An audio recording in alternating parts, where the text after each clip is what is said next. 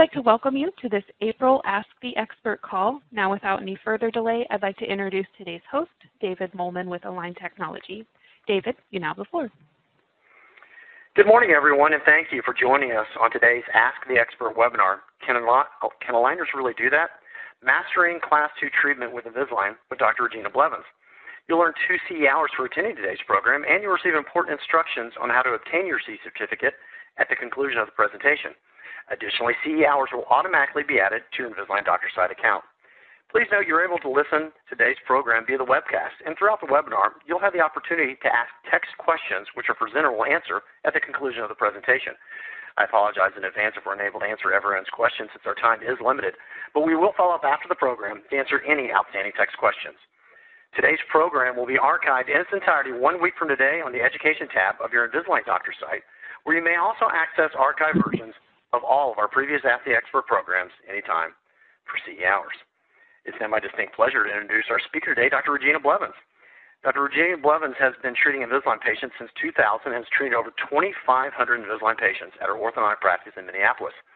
Doctor Blevins started her career in dentistry in nineteen eighty as a dental hygiene graduate and then went on to attend the University of Michigan, where she received her degree in dentistry.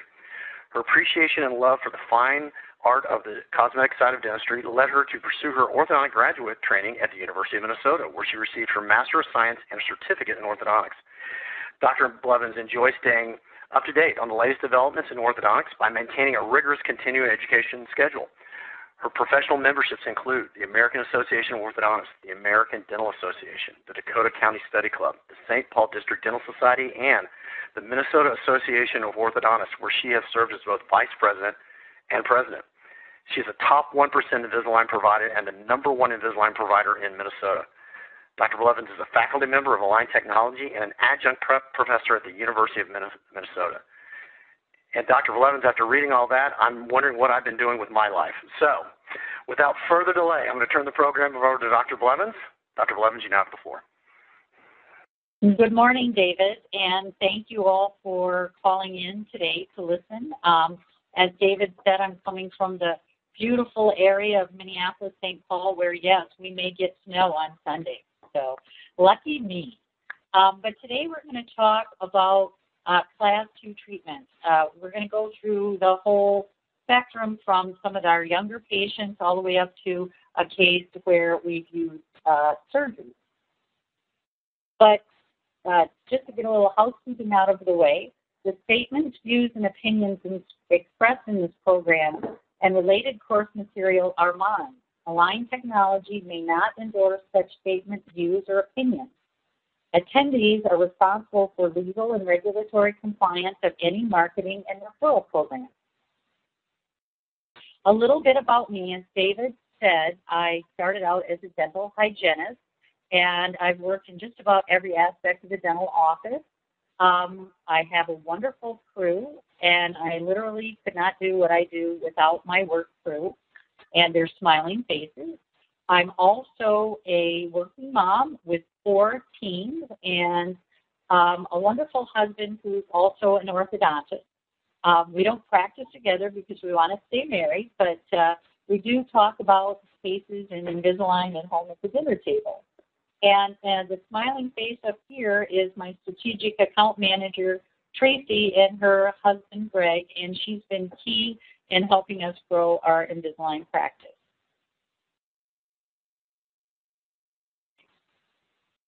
I think David covered all this about me, and so we'll go right on to the next slide. Um, our agenda today, uh, I'm going to talk to you for a little bit about why uh, I decided to expand our Invisalign uh, portion of our practice, and then we'll get into uh, a phase one case, uh, some mild class two cases that we treated with elastic, some little more complicated cases that we treat with disabilization.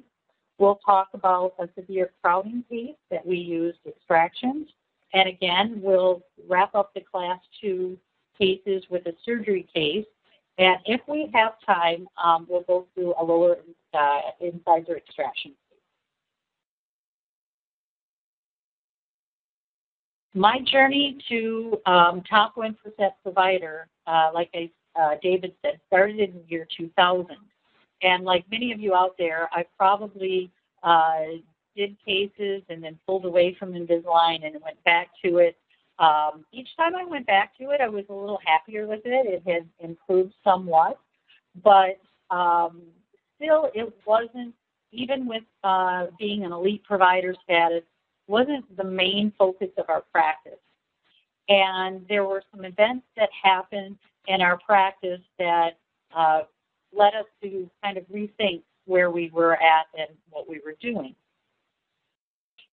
This is Doctor G, and um, my practice wouldn't be complete without her. We've practiced for over twenty years together, and we make big decisions together, and one of those uh, decisions is what kind of brackets or what kind of uh, aligner therapy we're going to use and how much of that we're comfortable doing.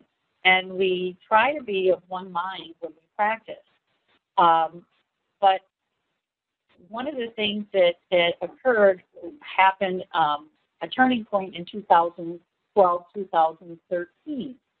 And it caused us to really re-examine how we were running our practice. And it led to us wanting to make a change. And that big event, our tipping point, was for the first time in twenty-some years, our practice starts actually went down. And we had gotten uh, used to having at least a mild growth, but steady growth nonetheless. And our practice starts for two thousand thirteen, when we looked at the end of the year, um, both our income had decreased and our practice starts had decreased. And uh, that was a little bit scary. So uh, we examined quite a few things on how to handle that. Uh, take less money home, uh, lay staff off, or one of the things that our accountant said was, could we differentiate ourselves in our marketplace and try to recapture what we had lost?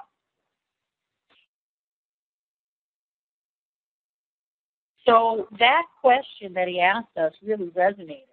So Dalia and I met several times thinking about what we could do to really differentiate our practice. And we kept coming back to the one thing that we both could see uh, happening, and that was Invisalign. We, we were getting an increased number of patients coming in asking about Invisalign.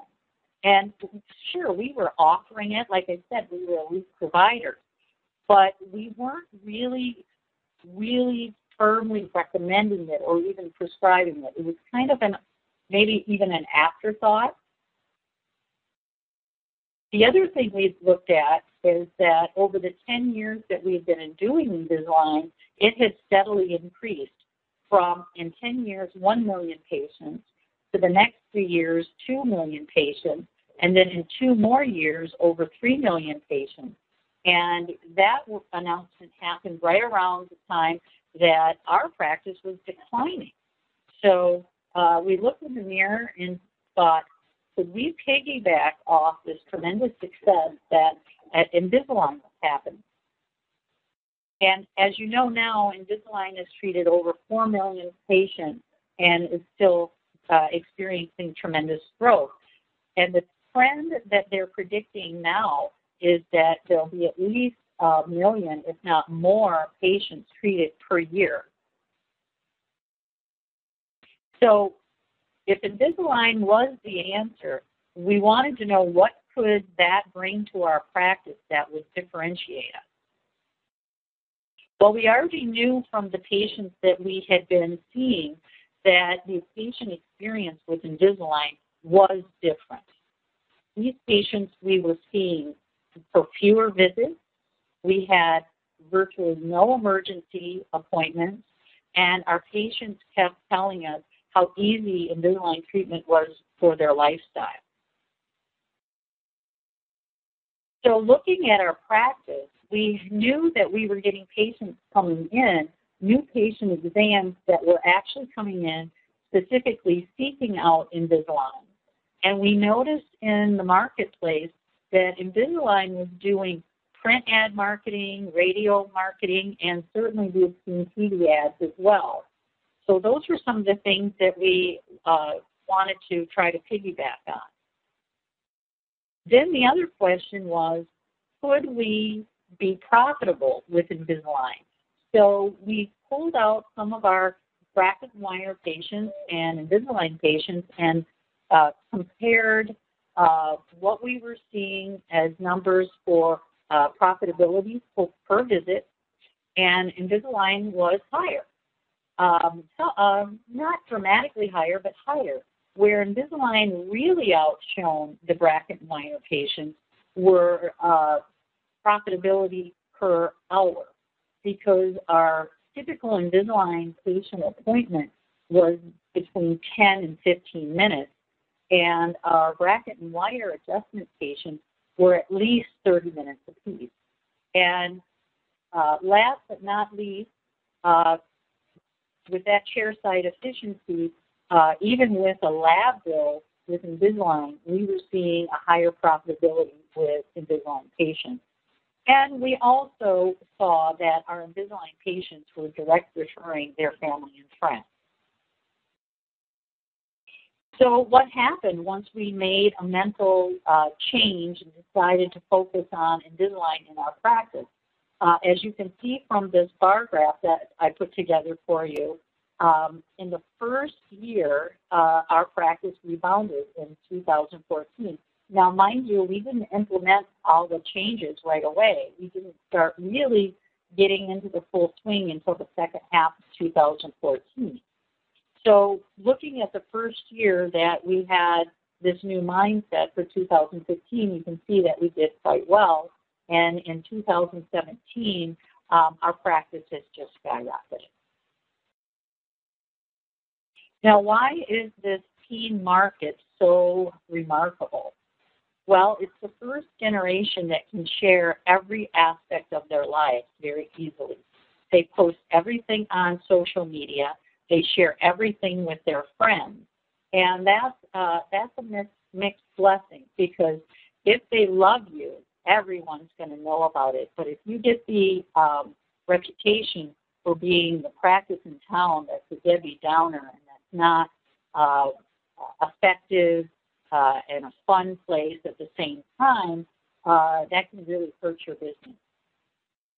And what uh, we found once we really dived into the Invisalign teen market is that it truly was a great practice differentiator. Now, one of our hesitations was that we didn't know if our teens were going to be great aligner wearers, and we were very pleasantly surprised, because uh, they were better aligner wearers, certainly, than uh, a lot of our adult patients, so that has not been a problem for us. And stepping back and asking ourselves why they're such great aligner wearers, it dawned on me when I was watching my girls at home uh, taking selfies, that these kids are highly motivated to have beautiful smiles. And no other generation has walked around with a camera on the end of their arm uh, twenty-four seven, uh, taking pictures of themselves. So you have a very highly motivated generation. The other thing about these teens is if you enhance their experience, uh, for sure they're going to tell their friends. But the other thing that's very apparent in our practice is we started getting the parents. They were seeing what an easy experience uh, this aligner therapy was for their teens, and that they could recapture either uh, teeth that had gotten crooked from not wearing their own retainers, or they had always wanted orthodontics and hadn't gotten it in the past.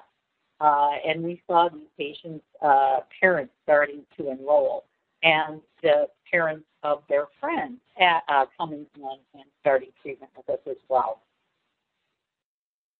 So our practice uh, started gaining some growth momentum in two thousand sixteen and two thousand seventeen. Uh, our two thousand seventeen first quarter numbers are again up. And uh, the interesting thing when we examined it, our Invisalign as a percentage of our overall starts has really gone up, and it's actually seventy-one percent in the first quarter our, our starts were Invisalign starts. Now, the bar graph I put in to show you that our starts aren't really at the expense of our bracket and wire patients. Our bracket and wire patients, uh, once we rebounded, has stayed pretty steady. uh, at around the six hundred, six fifty mark. Where we've really seen the growth is in the Invisalign teen and also the Invisalign adult. So that was all great news. And uh, I hope that if you get into uh, more Invisalign treatment and certainly Invisalign teen treatment, you'll see uh, this kind of growth in your practice as well. Now, this is uh, just a summary slide to show you uh, the trend in our practice. Uh, granted, the graphs are not to scale, uh, but you can see from uh, our early numbers in two thousand, or the end of year numbers in two thousand thirteen to uh, two thousand sixteen, that our case starts have almost tripled.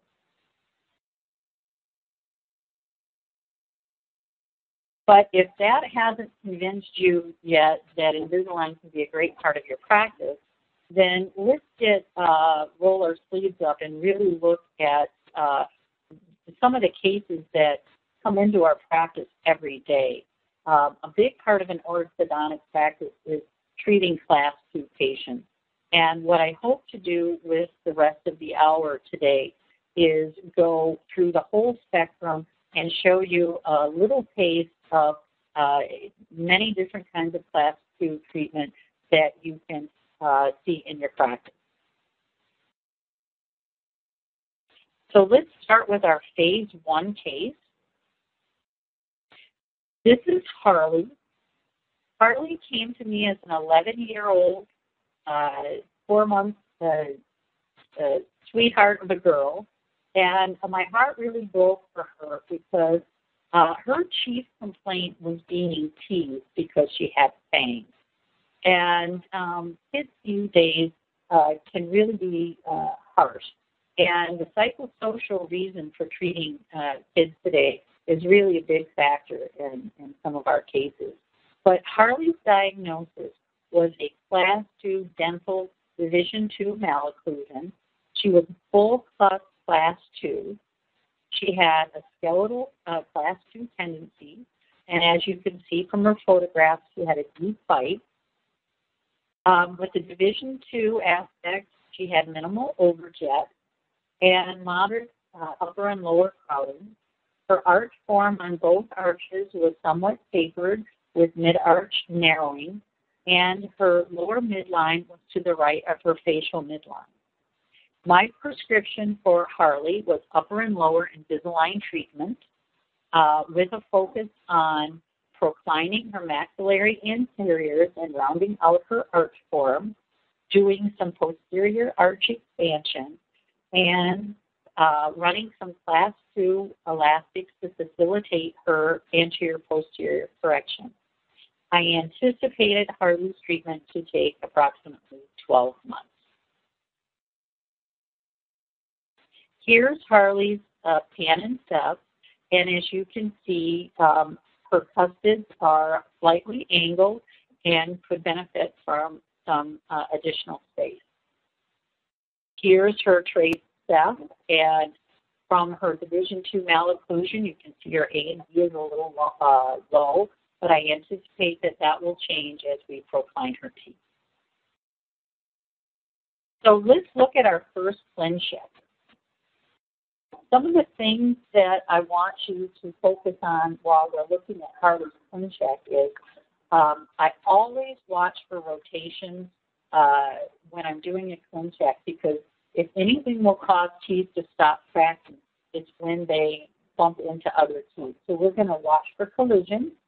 We're going to be very conscious of root control for seven and ten, because we don't want her roots of her lateral incisors to disalize and run into the crowns of her canine teeth and uh, risk root resorption. And then we're also going to look at staging and how long it's going to take, because um, we want to have some time for those light class two elastics to work.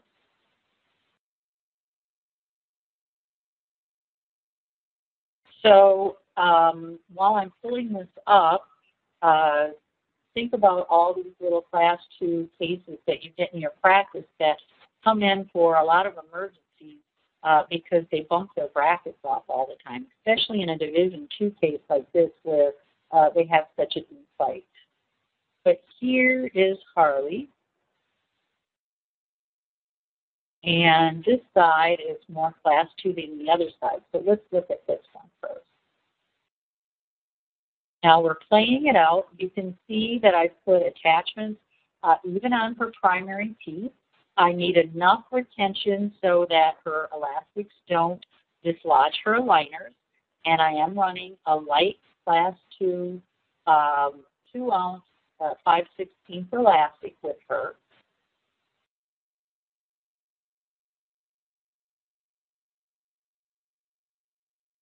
And let's look at this side, and we're getting uh, some room for the uh, lower canine. And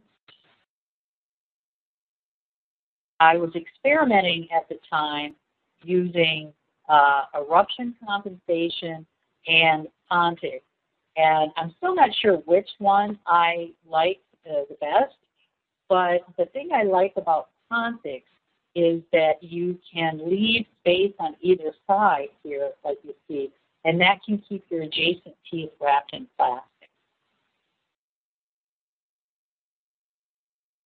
So I want to show you one more thing here from the beginning, how we're leaving the roots of the lateral incisors uh, and very slowly uh, moving them as we make space.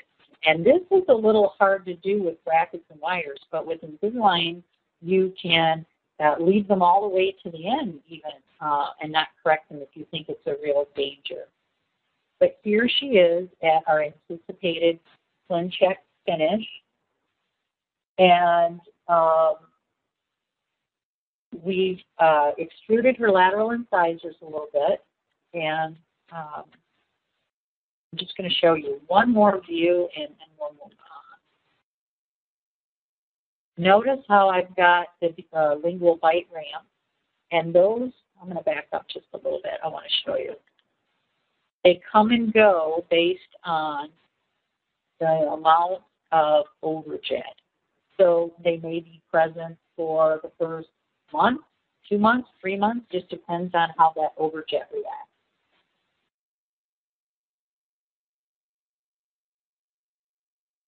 So a little bit more I want to talk to you, because it's very important, about extruding teeth.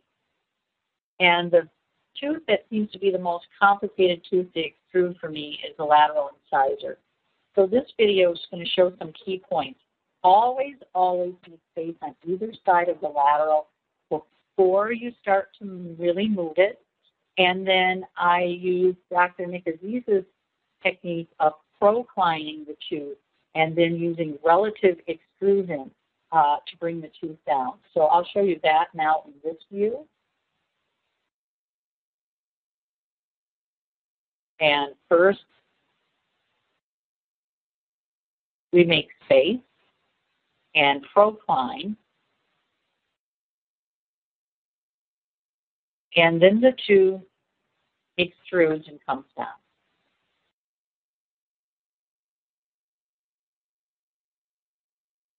So that was a very key thing to having these lateral incisors pressed. So here's Harley, and um, I, I bet you all agree on that she's not getting teased about her teeth anymore. She's a beautiful girl.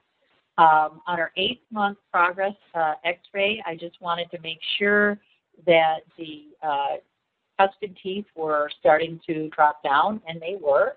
Um, and it's a what I would call now um, a very easy phase two at some point if she needs to be finished up. And we had a lovely profile change for her so far.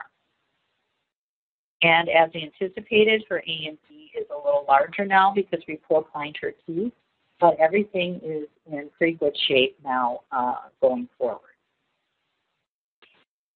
So let's look at a case that is, in my practice now, a slam dunk. Uh, it's a little bit older case, a little bit older child, but it's a mild class two that we treated with elastic. This is Grace, and she was twelve years old when she came to our practice. She was referred by her dentist for a deep bite. And she has a class two, uh, again, a little bit of a division two dental malocclusion, and she's half tusked class two right and left. Um, I would call her a dental or a skeletal class one, uh, deep bite, uh, minimal overjet, uh, mild upper and lower crowding, and tapered arches, uh, slight midline uh, discrepancies.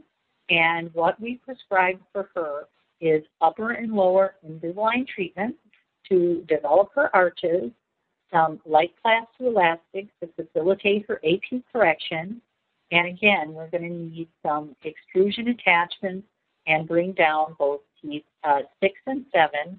And the key in this case that I want you to focus on is how the rotation of her maxillary molars help us facilitate uh, and make this a, a case that's fairly straightforward. Uh, her x-rays really are non-contributory. She has fairly normal A and B. And again, I like to look at uh, how I set my cases up to make sure everything matches. And you can see she's about a half tusk class two dentist.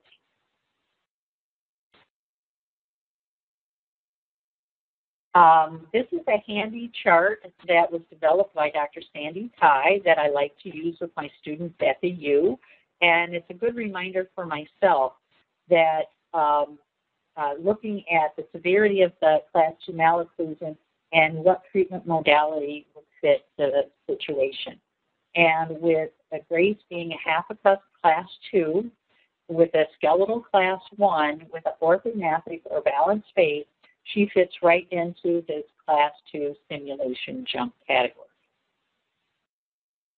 The keys to uh, setting out the treatment plan for a case like this is first, like we just did, evaluate the severity of the class two, decide if elastics will get you from point A to point B, check for molar rotation, and I'm going to show you that in depth in a minute to see if that's going to help your class two correction.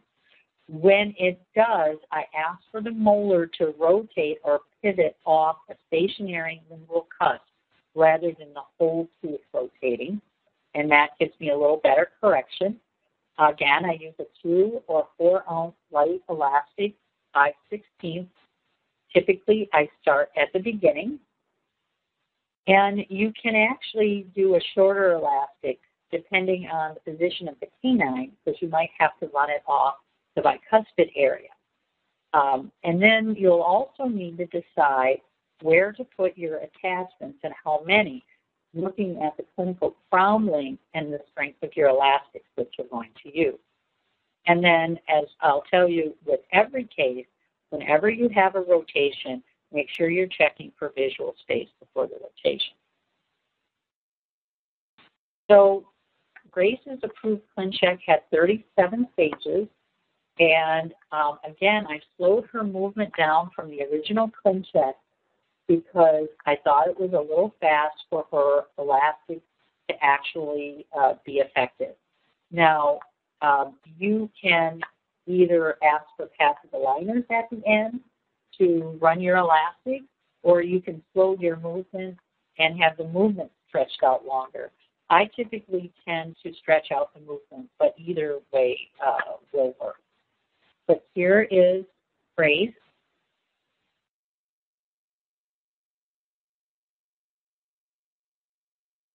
Again, this side is half tusk class two, and we have our elastic hooks. We've got our rotation attachment on our cuspid, and the toes is rotating and coming down. Same on this side. And thirty-seven stages translates to about Uh, eight months. I've been doing weekly aligner changes for well over three years now and find that it works very well for me. This is the view that I really want you to see, though.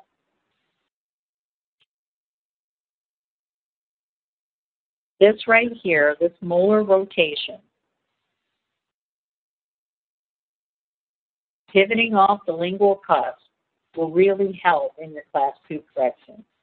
And this is very similar to when we place a molar bracket on the tooth, and we, we cheated a little bit to the mesial to help with our rotation. So very much the same principle. Again, we have our uh, lingual bite ramp. And here's an interesting view that I like to use uh, to help me visualize my deep bite correction.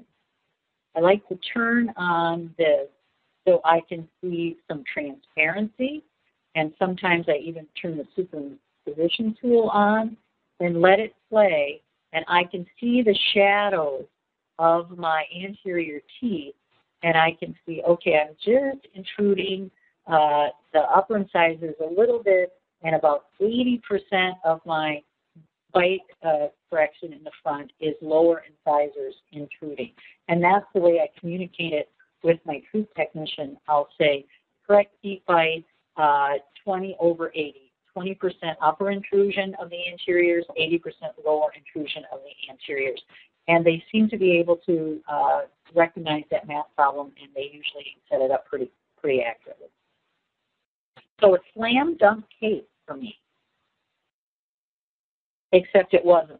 And this is where she came back, and I like to show hiccups, because if you do this long enough and treat many cases, you're going to have a hiccup. And what I want you to walk away from this is, Uh, when this happens, you know what to do, and it doesn't uh, throw you for a loop.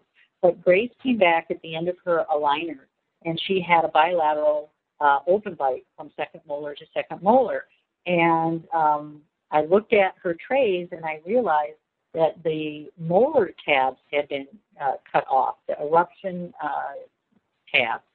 And I talked to Grace about it, and she had come into the office and complained about them being a little bit sore. And in an effort to help her, um, someone in the office had clipped them off for her. And this is kind of a side effect of, of that happening. So we scanned her and set up uh, refinement. Uh, we still had a little class two correction to go through as well.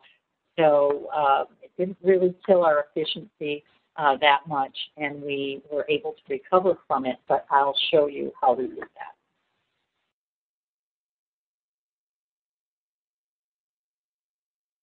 So you can see she's only occluding on her second molars. And this is the uh, way I put occlusal turbos on. I don't fill them. And um, uh, they occlude on each other, and they put intrusive forces on the posterior molars. And in cases where I'm treating an open bite, I may put those uh, on multiple teeth. But let's look at what happens here. So we're engineering in intrusion of our second molars, and you see the bite jump that happens. And I'll show you the other side. And again, during this time, we're still running our class two elastic. And we're intruding, intruding, and then we have our bite jump. So troubleshooting for uh, this case and other cases would be, if you have a hypererupted tooth, you can ask for uh, occlusal turbos, and you can actually engineer in some intrusion.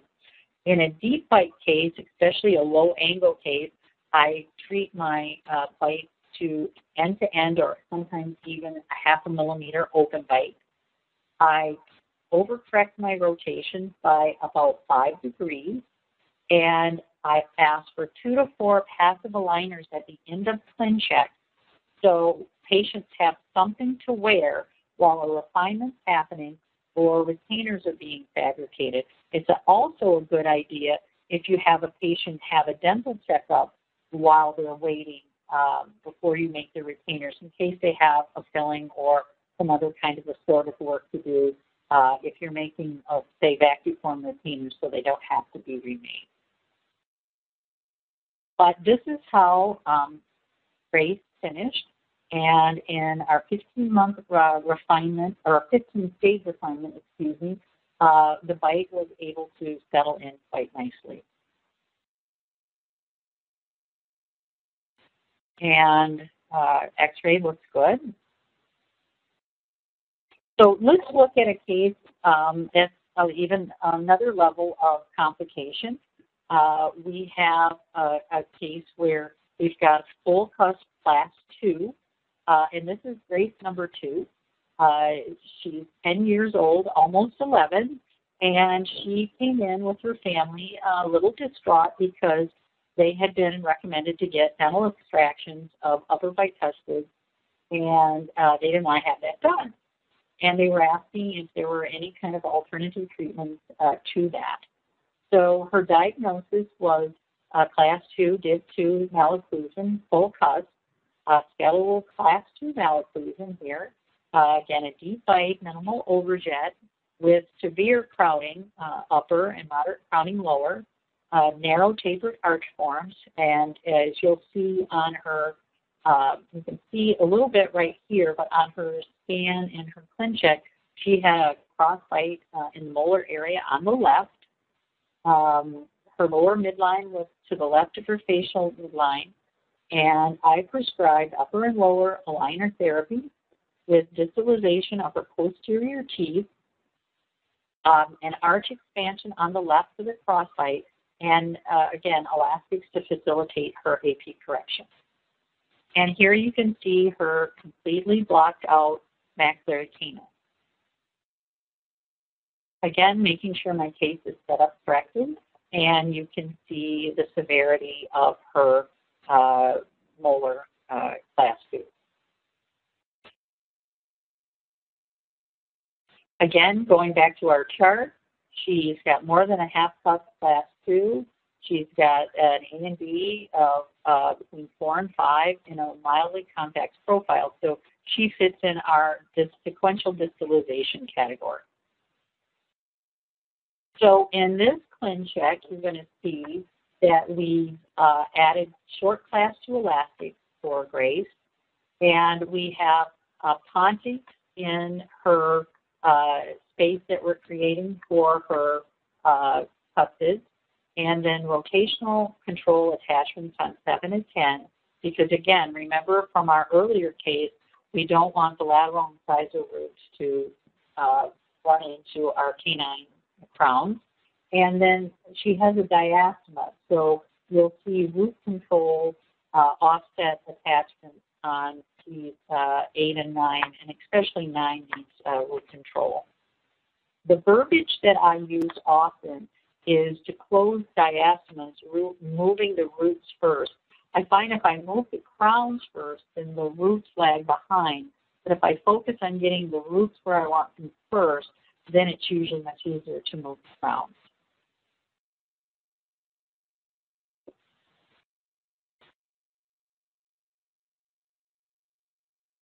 So here we're opening up our ClinCheck, and we're going to see um, the staging that we use to make room for those cusps. Here, this little shadow is our eruption compensation because she has a bicuspid coming in. We're proclining her anterior teeth. Notice how the root of the lateral incisor stays mesial. And again, I use undersized tonics so I can keep the adjacent teeth wrapped. I'm running a short class two. I've got plenty of retention attachments to keep the trays in. Here are our offset root control attachments. And I'm moving uh, the roots, and then we close the diastema. So that's our, that's our prediction setup. Nothing really remarkable on this view, except that uh, we're gaining tremendous space, and we're focusing a lot of our expansion, again, on this left side where we have our cross side.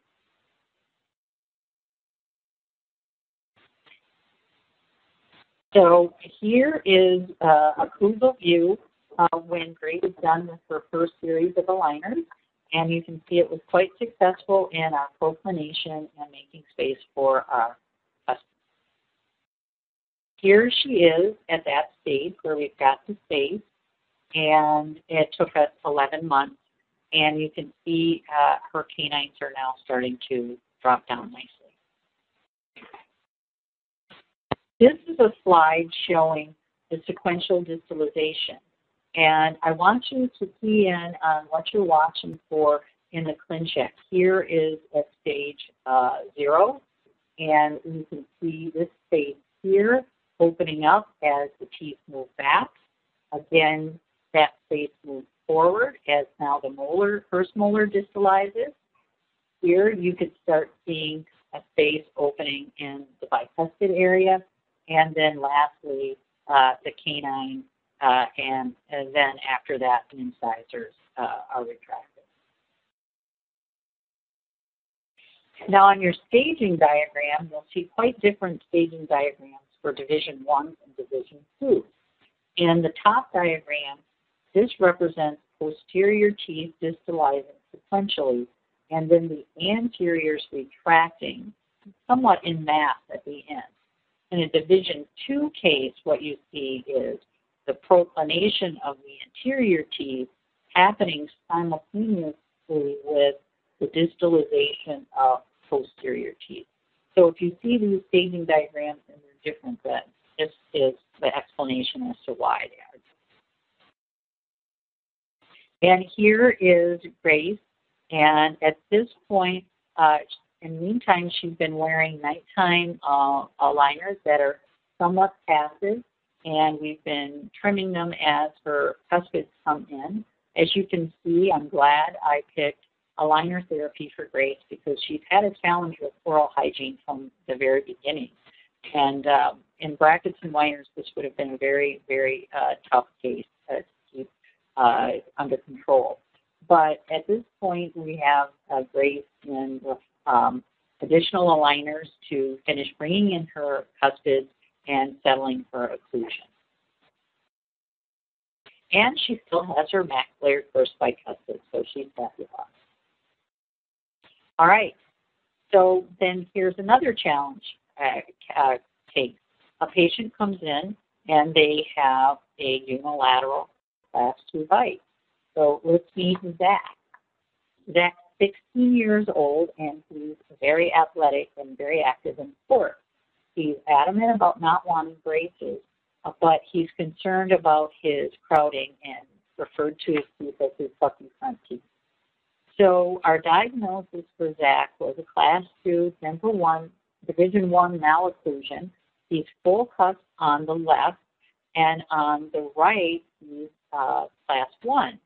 He has a mild class two skeletal pattern, um, a deep bite with some moderate overjet, uh, moderate upper and lower crowding, again, a tapered, narrow mid-arch uh, arch form. Um, his upper uh, midline is right of facial midline. And I want to point out something here that's very dramatic. His lower midline is here, and his Uh, upper midline is one whole tooth over to the right uh, and off uh, by a whole tooth. So that's going to be a challenge. And so for that, I prescribe upper and lower uh, Invisalign for arch development. And I thought I needed something beefier than just uh, light elastic. So I prescribed a carrier distalizer on the left uh, with a uh, six ounce Uh, elast, quarter inch elastic uh, for A T correction. Here's his x-rays, and you can see his overjet on his depth. And he's got an A M B that's a little bit more here uh, at five point six. So um, I scheduled Zach for thirty-eight stages of Invisalign therapy. And Um, there's a couple fun things about this ClinCheck. I want to show you, first of all, that it was set up with a carrier distalizer on the right and the left. Now, rather than send the ClinCheck back because I liked everything else about it, I chose to just ignore that, and it didn't end up being a problem. But if we rotate over here where you can see the real issue is on the left side. So uh, I use button cutouts for its distalizer, and it's on the canine it's going to be placed a little bit more gingival than I normally do uh, in a case with, uh, that I'm going to treat with brackets and wires. And then on the bottom, I used a uh, molar bracket uh, to attach his uh, elastic tube. Now, one of the things I like about using a carrier distalizer with aligners is that they can wear their aligners with the distalizer and not uh, and try to control some of the side effects of the heavy elastics, which are uh, anterior tooth, uh, lower uh, tooth proclination. But let's just play this through, and you can see I'm using a uh, continuous stimulation that would mimic how a carrier would work. And then um, towards the end, we took the carrier off and then continued to run an elastic off a button to settle in uh, some canine on this side. In the anterior, you can see uh, things moving over and the midline correcting. And we did a little I P R right here because you had a uh, triangle because of the contour of the tooth number nine.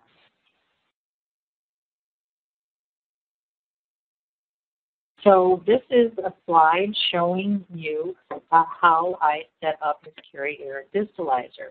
And I have the button cut out here with a bracket, and I trimmed his aligners all along this buccal segment here.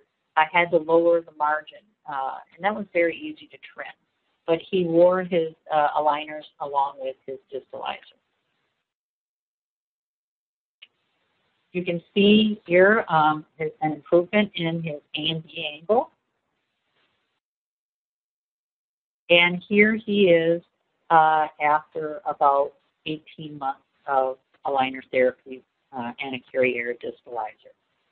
So um, after the distalization period, we did a refinement, and he continued to wear a little bit of class two elastics while we uh, finessed the bite and settled everything in. All in all, with such a severe uh, differential in the midlines and whatnot, it's a pretty nice result for as severe as it was. And now Zach is off in college and enjoying sports at college level. So let's look at a case with severe crowding that we ended up treating with extraction. This is Kate, and Kate is uh, about twelve years old. And she presented in our practice uh, with uh, class two uh, dental division one malocclusion, half tusk uh, left and right. Uh, skeletally, though, she was barely class one, and she had severe crowding, tapered arches, uh, midline deviation. But the interesting thing, and the thing that's challenging about Kate, is that she was missing tooth thirteen and twenty-nine. And she had an impacted lower second molar and an impacted tooth number four. So we prescribed upper and lower Invisalign treatment for her, along with the extraction of the primary teeth and the impacted um, premolar. So here's her uh, x-ray, and uh, Panorex tells the whole story. She's got a tooth missing here. She's got a tooth missing here. This tooth is uh, ectopically erupting. She has um, impacted uh, second molar here, and not enough room really for the second molar. So even though um, I hesitate to extract teeth, but sometimes it's really in the best interest of the patient to do.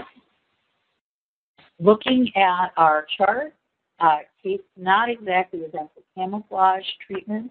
Um, but the principles of uh, extracting teeth and how we're going to close the spaces uh, are the same. But I just want to point out that you can go to this chart. If you have a preferably non-grown patient and they have a full cusp class two, uh, then uh, it would tell you to extract upper bottom. In this case, we ended up treating her uh, because of the missing teeth and whatnot with four bodies extraction. So here's Kate after her extraction. Um, I prefer the extractions be done before the scan because I like the plastics to have a more intimate adaptation uh, to the teeth. It's not always possible, but this is what I prefer.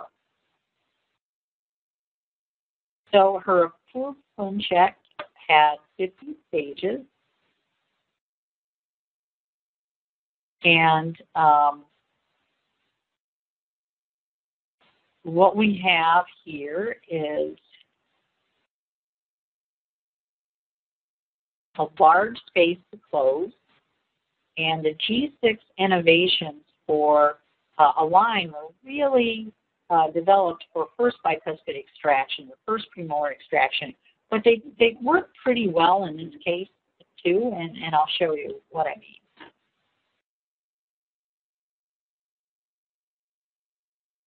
So as the teeth, the roofs have like a virtual gable bend, so that keeps everything from dumping in. We've got our elastics to help with our class two correction.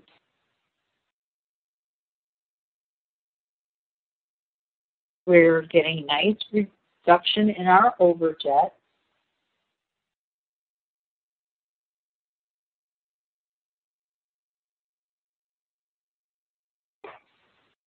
With our class two correction.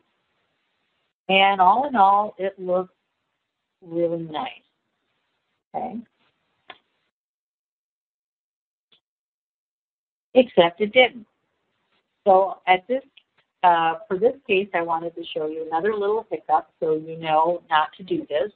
Um, I had used uh, slits, a hook, instead of button cutouts and buttons on her cuspids, and I ended up uh, stopping at tray twenty-six and rescanning and putting buttons on six and eleven because they weren't tracking.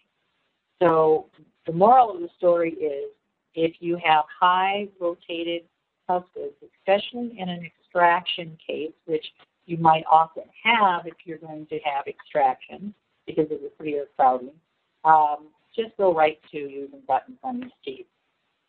It's actually much more effective. So here we did our refinement. And we uh, ordered our new trays with button cutouts on six and eleven. And here, that is set up now the way I probably should have set it up in the first place. And you can see how the button and the force vector would facilitate distal rotation and extrusion uh, if we set it up that way.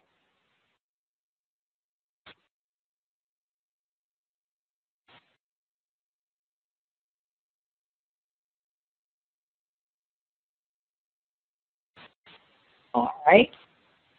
So after our refinement, um, oh, I just wanted to point out here again, if you have extractions and you have high and or rotated cuspids, think of your bracket wire patient, how you would either run a triangle uh, of class two elastic or even a straight class two elastic and to facilitate extruding and rotating your cuspid.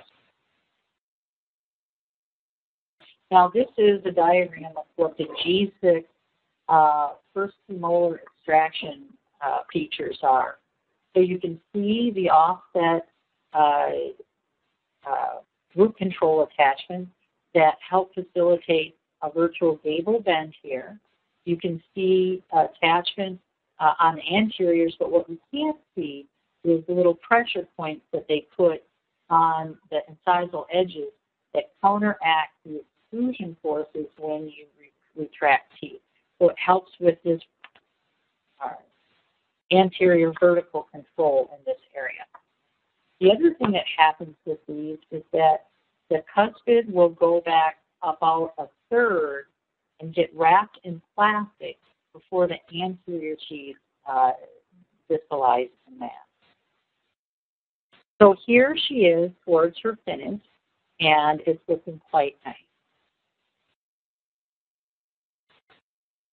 So I still need a little class two correction, um, and I ran out of trays, so I did another refinement to get some more trays uh, so she can continue wearing her class two elastics on that right side that wasn't completely settled.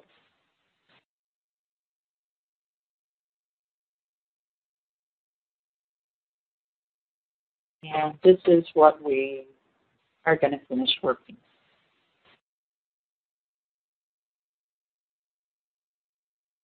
So all in all, uh, case at seventy-one stages and twenty months in treatment. So for a case like case where we've taken out uh, four bicuspids and we've had a pretty heavy-duty mechanic, all in all, that's a fairly efficient uh, treatment. Even Uh, I think I could have shaved some of that treatment time off uh, if I hadn't had to switch mid, mid-course and add buttons. So I hope I saved you guys uh, making uh, that kind of uh, change. So where there still uh, was a gap in my aligner therapy uh, was for patients that needed uh, to uh, have mandibular advancement or growth modification in the mandible.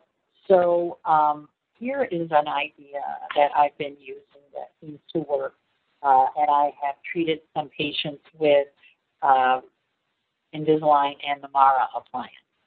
So here is uh, Derek, and he's an eleven-year-old, six-month, uh, handsome young man uh, who has quite severe uh, flaring of his upper front teeth.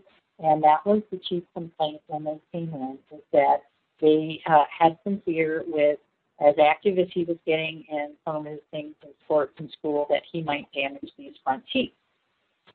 So our diagnosis for him was a class two dental malocclusion, uh, somewhat severe, uh, with the overjet and uh, class two molars, uh, class two skeletal pattern with a retrognathic mandible, an impinging overbite, with excess uh, overjet, facing, tapered arch, uh, midline deviation. And what we prescribed for him was upper and lower Invisalign therapy with mandibular advancement with Amara, and also lower incisor intrusion for his bite. And then after his mandibular advancement stage, we would rescan for post-mandibular advancement, finishing with a second uh, series of aligners. So you can appreciate the severity of the anterior proclination in this view. And he had an A and B angle of eight point four. So he fits in our chart on this side. He's a growing patient. He's got at least a half to a full cusp class two, much greater than four A and B angle, and a convex. Well, his facial profile isn't severely complex, but um, we would like to see some improvement in his facial balance. So we um, prescribed forty-four stages of aligner therapy in his first uh, stages. And this ClinCheck I'm going to show you looks a little bit unusual in that it looks very small, because I've asked for the uh, aligners to be discontinued or shortened at the first bicuspid. So all I'm going to ask my aligners to do is consolidate space, okay?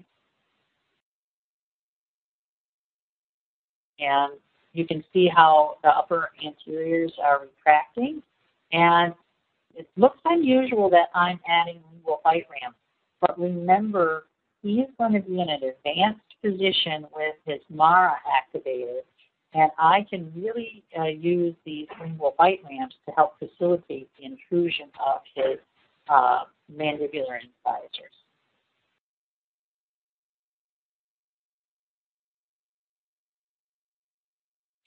So this shows the lingual bite ramps, and um, I would just caution you to make sure that you're advanced far enough when you deliver these aligners that uh, they're not biting, not biting behind them, that uh, your your uh, functional appliance is activated enough. And here he is, uh, eight months into the advancement uh, period. You can see his Mara's in place. His uh, maxillary anterior teeth are normalized, and um, we're going to let Mother Nature do its thing for a while. Here it is a little bit closer view, and you can see how the aligners end at the first bicuspid. Uh, my tips for treating these class two teen cases are uh, to decide if buttons or hooks will help your situation. Um, with retention, attachment, uh, evaluated if you're going to use hooks, because the elastics will be pulling right on the aligners. And then some uh, people advocate building up composite buttons. Um, I typically either use a metal bracket or a ceramic bracket because they already have hooks on them, and uh, it's very efficient uh, to put them on in the clinic. Again, I use light elastics whenever possible. Uh, use your bite ramps or your occlusal turbos uh, if you think any of the occlusion is going to get in the way of your advancement. And certainly with visualization, um, as we showed in our cases, uh, uh, make sure that the patients realize that elastic uh, cooperation is a must. Now I'm going to uh, finish up with a surgery case. Um, this is a case that has severe class two. Uh, this is uh, Patricia, and she has a retrographic mandible, and uh, her chief complaint was her vertical maxillary excess. Um, she didn't like to smile because she had a gummy smile, and with her protruded or retroclined front teeth, uh, she had quite severe wear on her uh, maxillary interiors. So our diagnosis for Patricia was a class two dental malocclusion, severe, a severe class two skeletal malocclusion with her vertical maxillary excess, uh, a deep bite, excessive overjet, uh, mild crowding, uh, tapered arches, and a little bit of a midline deviation. Our prescription for Patricia was uh, Invisalign therapy, upper and lower, a pre-surgery setup, and that would include, after that, a surgery with a maxillary impaction and a mandibular advancement, and then another series of aligners uh, to set her up for her restorative and to finish a lower incisor intrusion. So here are her x-rays, and you can see that she's damaged her anterior teeth to the point that she's already had some root canal therapy on them. She has a very large A and B of twelve, which would put her in our chart at definitely the category for uh, us prescribing surgery for her. Our first ClinCheck for her was thirty-three stages, and basically our focus at this point is to remove dental compensation, so to round out her arches, and then coordinate the arches for her surgery.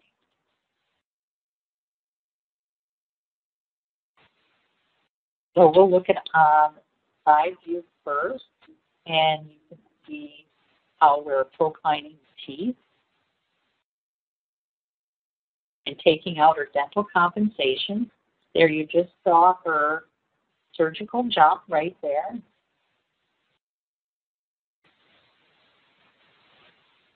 Okay.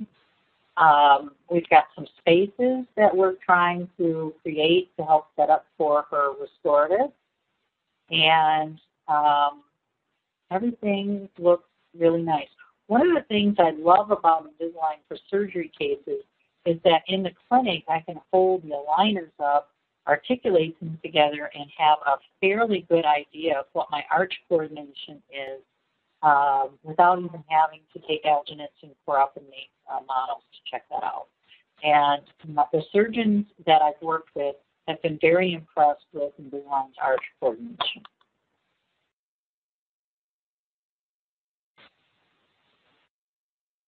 So here she is at the end of her pre-surgery stage. You can see the overjet that she has now, and that uh, her teeth are fairly straight, but uh, now she's ready for her surgery jump.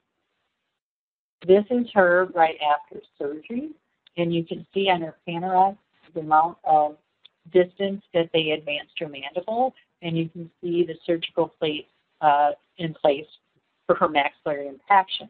Now, she didn't have any brackets and wires in place for surgery. The surgeon used uh, bone screws to run the intermaxillary elastics for his splint. And this is the dramatic profile change that our surgeon was able to achieve for her. So now we're on to her pre-restorative stage. Um, with her bite being so far off, um, I didn't even really try to finesse the restorative stage and the pre-surgery stage.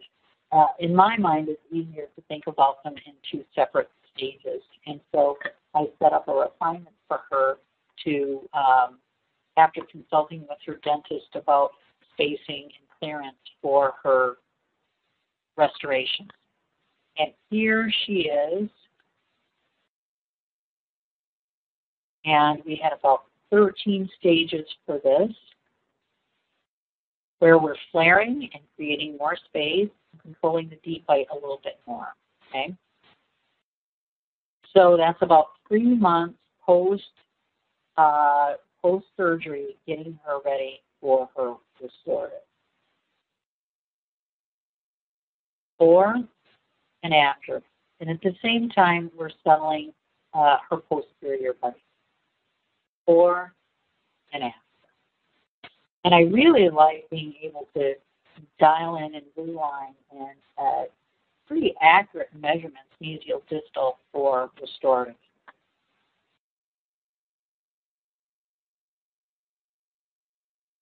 And here she is uh, right after her restorative phase, and she's very happy with her results. And this is a one-year follow-up Uh, for her, and things are holding up quite nicely for her. I love her beautiful smile arc and her beautiful broad smile. So my tips for treating surgery cases: first of all, find an excellent open-minded surgeon. I made multiple calls to surgeons in my area and was shut down at least four times being told, no, absolutely not. Uh, would not treat uh, an Invisalign patient uh, without putting some brackets and wires on for surgery. But I did find a surgeon that's been a dream to work with, and uh, I've had some really great uh, successes with aligners and surgery. Um, again, you can use uh, even just brackets, but uh, no wires, to help uh, with the intermaxillary elastics from surgery, and it still will work. Uh, Use your aligners to check your arch coordination. That's a great uh, tip. And then again, if you have a patient that has a severe deep bite and certainly a flat mandibular plane angle, I'd encourage you to over-engineer your deep bite correction, uh, at least the end-to-end, maybe even a half millimeter open bite.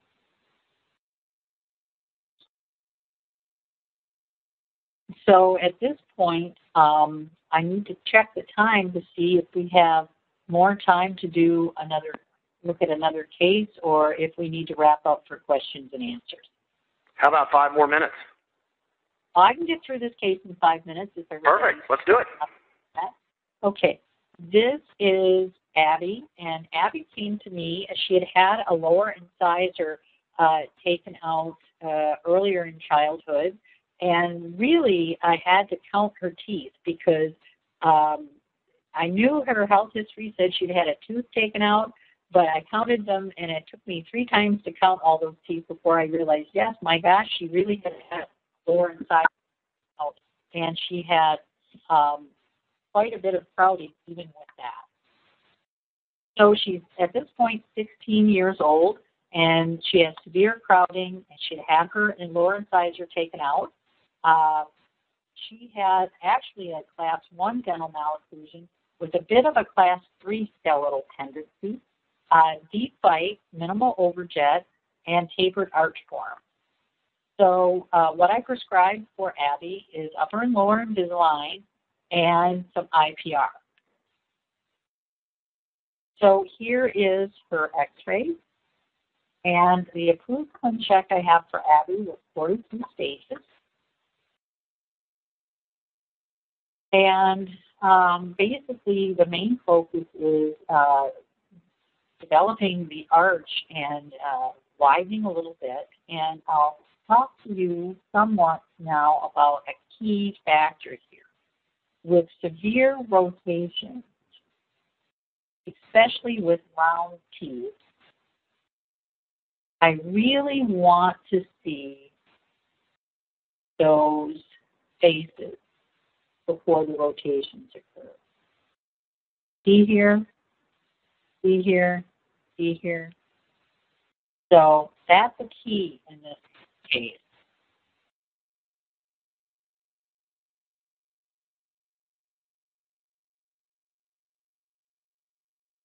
And then our proclination, and see the space there before the canine starts to rotate. Now, in Abby's case, you're going to have a little bit of extra overjet because of the missing tooth, and so that's why we prescribed a little bit of I P R. Uh, another key factor in this case is um, the attachment on this lower incisor here, getting it both root control, because the root is way off, and rotation. So you can use these long vertical attachments to kind of kill two birds with one stone, to rotate and control the root.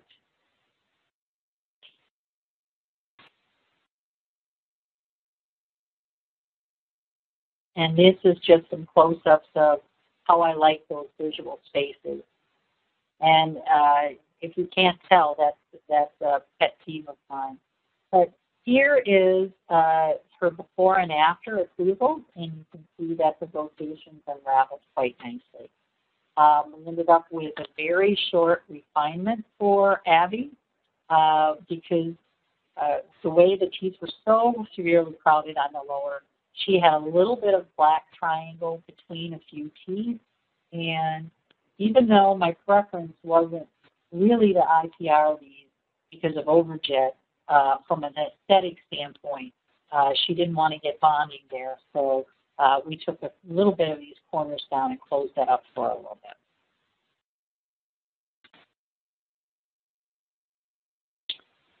So this is how she finished in fifteen months. And um, Abby's quite happy with her results. So tips, my tips for treating mild to moderate crowding and spacing. I can't hammer it home enough. Make sure that the tooth has space before the aligner pushes it into place. Pay attention to arch form. Sometimes you can widen arch form a little bit and adjust that and limit the I P R. Um, upright posteriorly tipped teeth, you can gain a lot of arch form by just uprighting posterior teeth over basal bone. Uh, move roots first, and sometimes the verbiage I use is ask for a virtual gable bend from our technicians. They know what that means. Um, and these kinds of cases being treated with aligners are absolutely fabulous for special patients that can't deal with uh, brackets and wires. And I think that about wraps us up for today. Thank you, Doctor Blevins. Great presentation. A couple of quick reminders. Please go to the link that's on your screen right now to take your survey and get your C E certificate. One week from today, this entire program will be archived at the Education tab on your Invisalign Doctor site. I want to thank Doctor Blevins for a great presentation, for all of you for taking time out of your Friday to join us. We look forward to seeing you on another Ask the Expert webinar. Thanks very much.